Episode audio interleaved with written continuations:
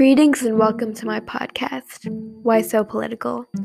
I'm your host, Neha Yadavalli, a high schooler from the United States. Regardless of your views, I hope you enjoy this episode of Why So Political. This episode covers relatively mature topics. Audience discretion is advised. I'm sure there's been a point in all of our lives where someone did or said something that was totally uncalled for. Naturally, dilapidation triggered by an uncanny incident is detrimental to any average person, and these very acts can prompt feelings of despair, exasperation, and even resentment. In some cases, or in many cases, the victim of the incident, if you will, pledges some form of retribution toward their nemesis. This is because the need for revenge is an inherent human trait, a human trait that has been crafted by natural selection. Revenge can either be associated with a means of getting justice, or it can be synonymous to destruction. If you truly think about it, how effective is the eye for an eye mindset? And what or whom does it actually benefit? The reason I'm going on about the idea of vengeance is because it plays a very relevant part in the debate of whether or not the death penalty should be abolished. This question arose rather recently, and it's a very important subject matter. Some may view the death penalty as a means of a victim or a victim's family getting the highest form of justice. Mind you, this highest form of justice would be death, and obviously not everyone would have this mentality. Despite this viewpoint, others may feel that the death penalty is not an effective punishment. My views on the death penalty fall into the latter group. I feel as though the death penalty is dated and flawed in many ways. Let's get into specifics. The first thing I would outline is how expensive the death penalty actually is. Many would be surprised to find that carrying out an execution comes with very hefty costs. Let's take a look at some financial stats from various states in the United States. According to the report of the California Commission on the Fair Administration of Justice, the annual cost of the present death penalty system totals to $137 million per year. Get this. The cost of a system that imposes lifetime incarceration as an alternative to the death penalty would be a significantly smaller 11.5 million per year. Thus, the argument that killing a person rather than keeping them alive would be moot. Let's take a look at Maryland. A study by the Urban Institute on March 6, 2008, estimates that the average cost to Maryland taxpayers for a single death sentence is $3 million. This would be nine, $1.9 million more than the cost of a non death penalty case.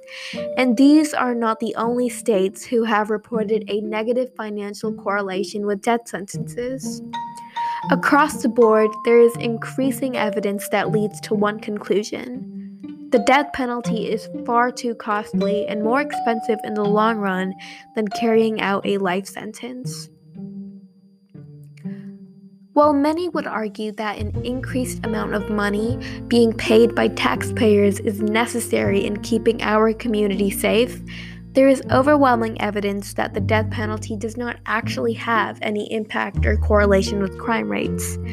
In fact, and this may come as a surprise, a negative correlation was found between death penalty cases and crime rates. Essentially, States that upheld the death penalty were found to have higher crime rates than states who did not. According to data taken from the FBI's Uniform Crime Reports in the years between 1990 to 2003, the murder rate in non death penalty states remained consistently lower than in states upholding death penalty. This gap has only grown since 1990. Furthermore, States that reject the death penalty seem to be safer in general. One example of this would lie in homicide rates. According to the Death Penalty Information Center, 10 of the 12 states without the death penalty have homicide rates below the national average, whereas half of the states with the death penalty have homicide rates above. During the last 20 years, the homicide rates in states with the death penalty has been around 48% to 101% higher than in states without the death penalty.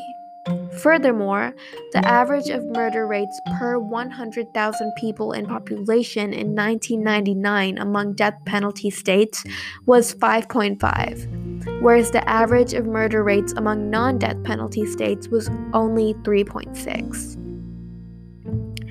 In terms of statistics, it truly seems as if the death penalty is not only a drain of money, but it's also an ineffective way in reducing crime rates or deterring crime in any way. The problem with the death penalty doesn't end here. There are also many flaws inherent to the system as a whole. Let's take a closer look. The biggest flaw in the death penalty would definitely be the clear racial bias that is deep rooted in the system. According to the ACLU, 85%, or 17 out of 20, of those on federal death row are people of color. In 80%, or 548 out of 684 of the cases submitted to the Attorney General as a possible federal death penalty case, the defendant was not white. This proves that white people who have committed same or similar crimes to POC are far less likely to get the death penalty. Furthermore, according to the New York Times, defendants convicted of killing white victims were executed at a rate 17 times greater than those convicted of killing black victims. This is wrong on so many levels. And another important thing to consider is that so many of the people on death row don't actually belong there. People have compromised mental health or those who are truly innocent are put on death row without much thought. This all goes to prove that the death penalty needs to be terminated because it is a system based on chaos, essentially. That's what it is.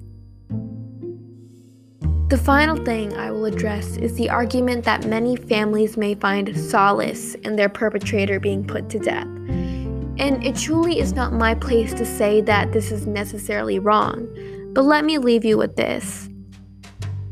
How effective is it for a perpetrator to be put to death?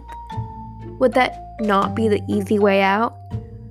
The way I look at it, if someone has committed a truly heinous and unspeakable act, Shouldn't they be forced to live with that for the rest of their lives? That's just some food for thought. That concludes this episode of Why So Political. Thank you from the bottom of my heart for listening to my take. I know this content was heavy, but I truly appreciate your time. If you like what you heard, I highly encourage you to come back next week. A new episode of Why So Political drops every Monday at 8 Eastern Standard Time. Have a good one.